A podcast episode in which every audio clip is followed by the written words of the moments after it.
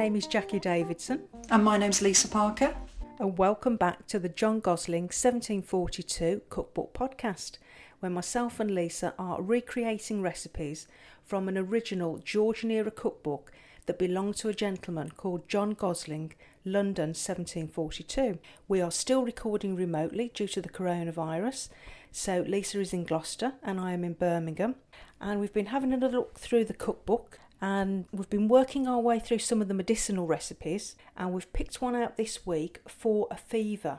So Lisa, shall I read it out and we'll have a little chat? Yeah, lovely. So for a fever, one drachm of salt wormwood, three tablespoonfuls of lemon juice strained, three tablespoonfuls of water, three tablespoonfuls of mountain or other wine, sweetened occasionally with sugar. NB, take a spoonful every one or two hours. So, this is a medicinal recipe for a fever. Some of the ingredients they're putting in here, like the wormwood, were supposed to um, supposed to help in some way bring the fever down. I think how much this recipe achieved that is another matter, but we'll find out. So I think the thing to start with, Lisa, is probably the wormwood. Okay. Yeah.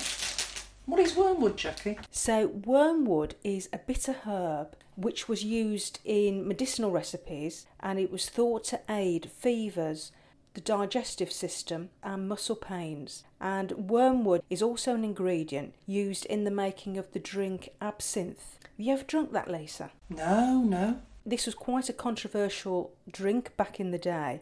It was banned in France and Belgium, Switzerland, America, Uh, because it was considered quite a harmful and toxic drink. And I think the nickname for it was the, the Green Fairy, La Fée Leveuse, I think it was in French, because the drink was green in colour due to the inclusion of green anise. It, yeah, it was very toxic and wormwood was one of the main ingredients in that drink. But obviously, back in the day, for these medicinal recipes, they were using wormwood to help relieve a fever in, in this particular one. So um, we'll see what we think as we go along. I think this will just be a fingertip taste at the end, Lisa.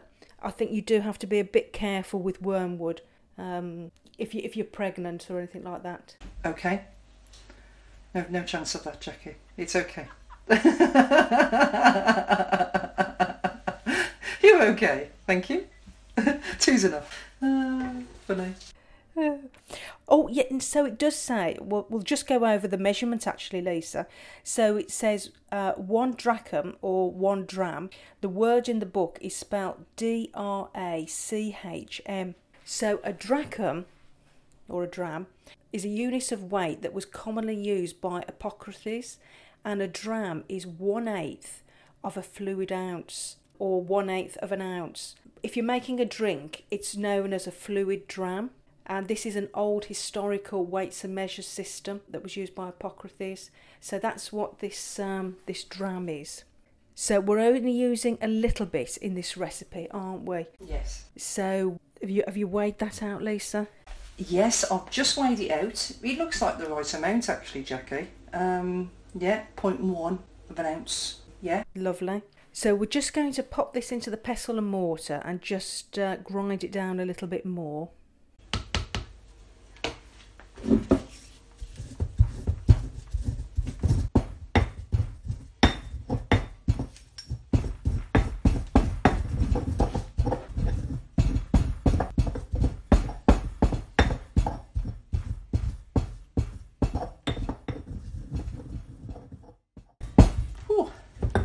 Smells are really starting to come out since grinding it, actually. Is it quite strong? She's probably just brought out the smells actually, and the aroma. Yep. Okay. Well, so that's that done. So the next thing mentioned is three tablespoons, three tablespoonfuls of lemon juice strained. Okay. Yeah. Well. And you say you want me to pour the ingredients into like a wine glass? I think at the end, yeah, I think we'll just get the ingredients ready, but I think you're right. I think at the end, I think this is just going to be a drink in a wine glass that they would just slug back, I think. Well, actually, I say that. She does say at the end, or whoever's written it, take a spoonful every one to two hours. And this recipe is on page 86 of the cookbook, and no name is attributed to this recipe.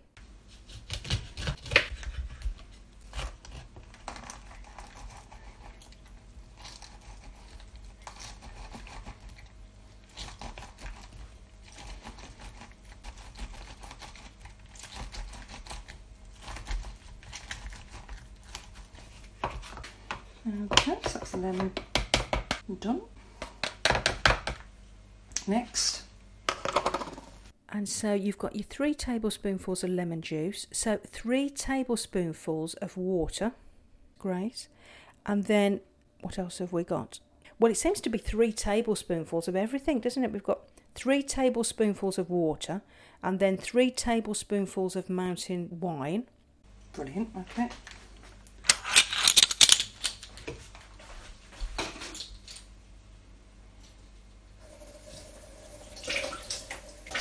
Lovely. That's done. Okay.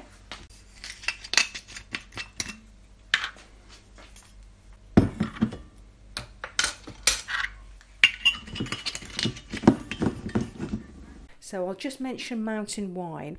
So mountain wine is a sweet fortified wine, traditionally from Spain or Portugal, also known as dessert wine. And although they don't seem to be too fussy in this recipe about which wine they're using, as they mention mountain wine or other wine. And I think the other thing it just mentions at the end there is um, sugar. So there's no mention of the um, the amount of sugar. Okay. I suppose it's just um, to your taste, isn't it, really? Just to sweeten it slightly, yeah. Exactly. hmm What do you reckon? Just a teaspoon of sugar? Um, yeah, I think so. Okay. Shall I put all the ingredients in the glass and then add the sugar at the end? Okay, brilliant. Right. Okay, so I'll put the water in first. Then I'll add um, the lemon juice. I've squeezed the lemon juice out. I just need to uh, measure three tablespoons to go with it.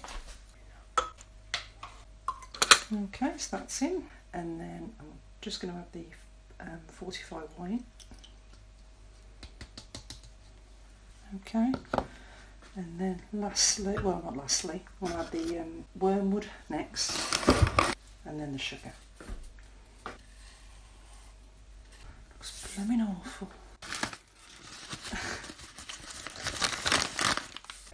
it's um like a cider colour.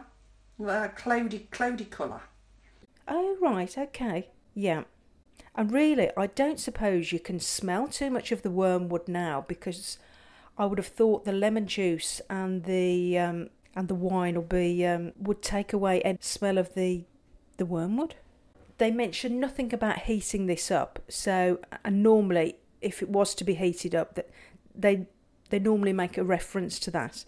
So it's obviously just um, as it is.